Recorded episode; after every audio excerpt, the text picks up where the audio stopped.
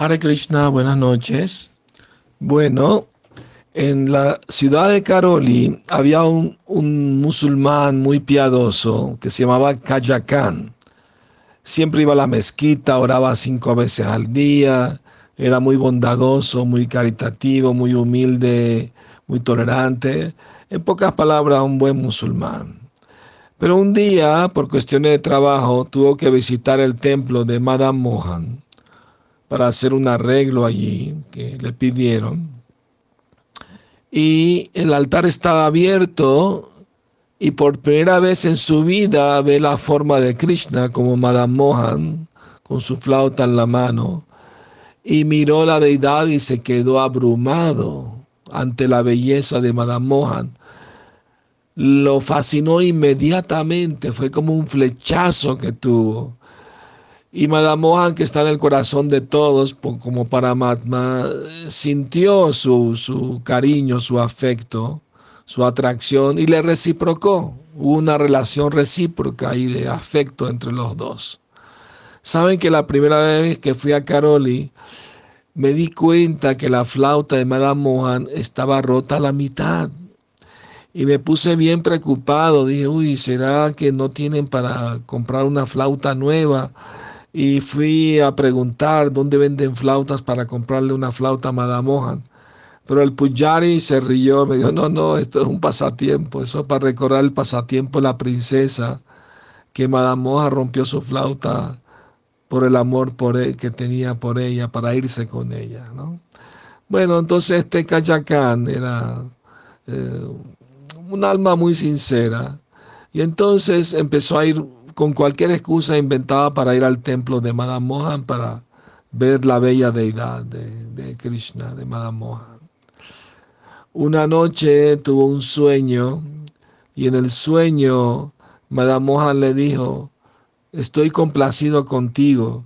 Si quiere tráeme mañana unas guayabas, que es la época ahorita, estoy muy antojado de comer guayabas. El Cayacán se despertó entusiasmadísimo, feliz de la vida. Corrió al mercado, apenas abrió, compró las mejores guayabas, las lavó, las pulió, la puso una cesta muy bonita, las decoró con flores. Estaba en éxtasis. Fue al templo de lo más contento y animado. Y hay una escalerita para subir frente al altar y ahí ponen los devotos su regalo, su ofrenda a la deidad.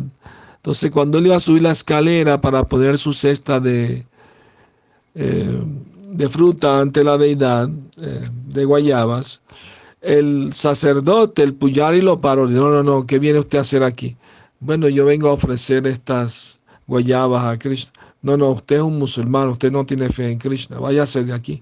No, por favor, déjeme Madame Mohan me dijo en el sueño que quería que le ofreciera esta fruta, por favor, permíteme servir a mi Señor.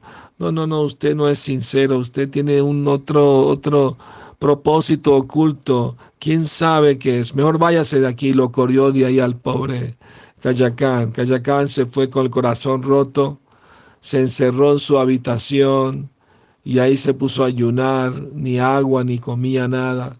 Dijo, si Krishna no quiere aceptar mi ofrenda, entonces mejor ayuno hasta que me muera mejor. ¿De qué me sirve la vida, no? Y así estaba el pobre Kayakán.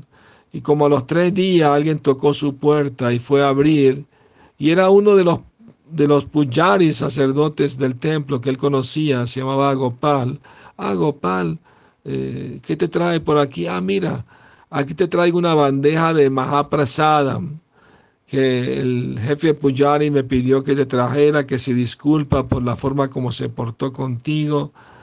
Por favor, acepta este plato de Mahaprasadam de la deidad y luego lo regresas al plato, pero por favor acepta la comida, el Mahaprasad.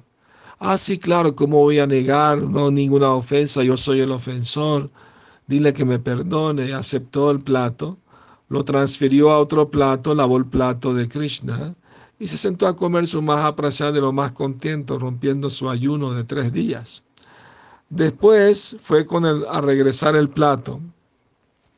Pero esa mañana el jefe de los sacerdotes, el Puyari, fue a abrir el altar lo tenían con, cerrado con candado por seguridad. Y cuando abrió el candado, de noche siempre ponían un plato de, con mucha comida por si de noche le daba hambre a Madame Mohan, podía picar durante la noche. Pero el plato no estaba ahí, había desaparecido. Entonces el Puyar entró en alarma, alguien se robó el plato, pero ¿cómo, ¿cómo se puede robar el plato si está cerrado con candado y no se ve que lo forzaron, no se ve, yo soy el único que tiene llave?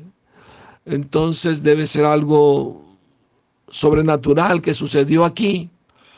Entonces el Puyari eh, fue y se lo dijo al rey. Y el rey le dijo, tengo que decirte algo. Anoche Madame Mohan apareció en mi sueño y me dijo que tú le negaste al pobre Kayakán que le ofreciera unas guayabas a Krishna que él le pidió en su sueño y que el mismo Madame Mohan tomó la forma de ese devoto Gopal y él personalmente fue llevado el plato a la casa de Cayacán para que rompa su ayuno. Cuando escuchó esto el jefe Puyari se puso a llorar arrepentido por haber maltratado al pobre Cayacán y, estaba dispuesto a ir a pedirle perdón a su casa. Cuando ven a Cayacán viniendo con el plato en la mano y le dice al jefe de los sacerdotes, Muchas gracias por mandarme el Mahaprasada. No hay ninguna ofensa, yo soy el ofensor. Y, el jefe Pujari lo miran y le dicen, Kayakán, ¿tú sabes quién llevó ese prasadam a tu casa? Pues sí, Gopal, uno de los Pujari de este templo. No, no, no. Madame Mohan tomó la forma de Gopal y te llevó el prasadam. Él se lo dijo al rey en un sueño. Cuando Kayakán escuchó esto, se desmayó del éxtasis de felicidad amorosa por su relación tan bella con Krishna, que Krishna le reciprocó su devoción, su amor por él. Bueno, mañana les cuento más pasatiempo. Buenas noches. Hare Krishna.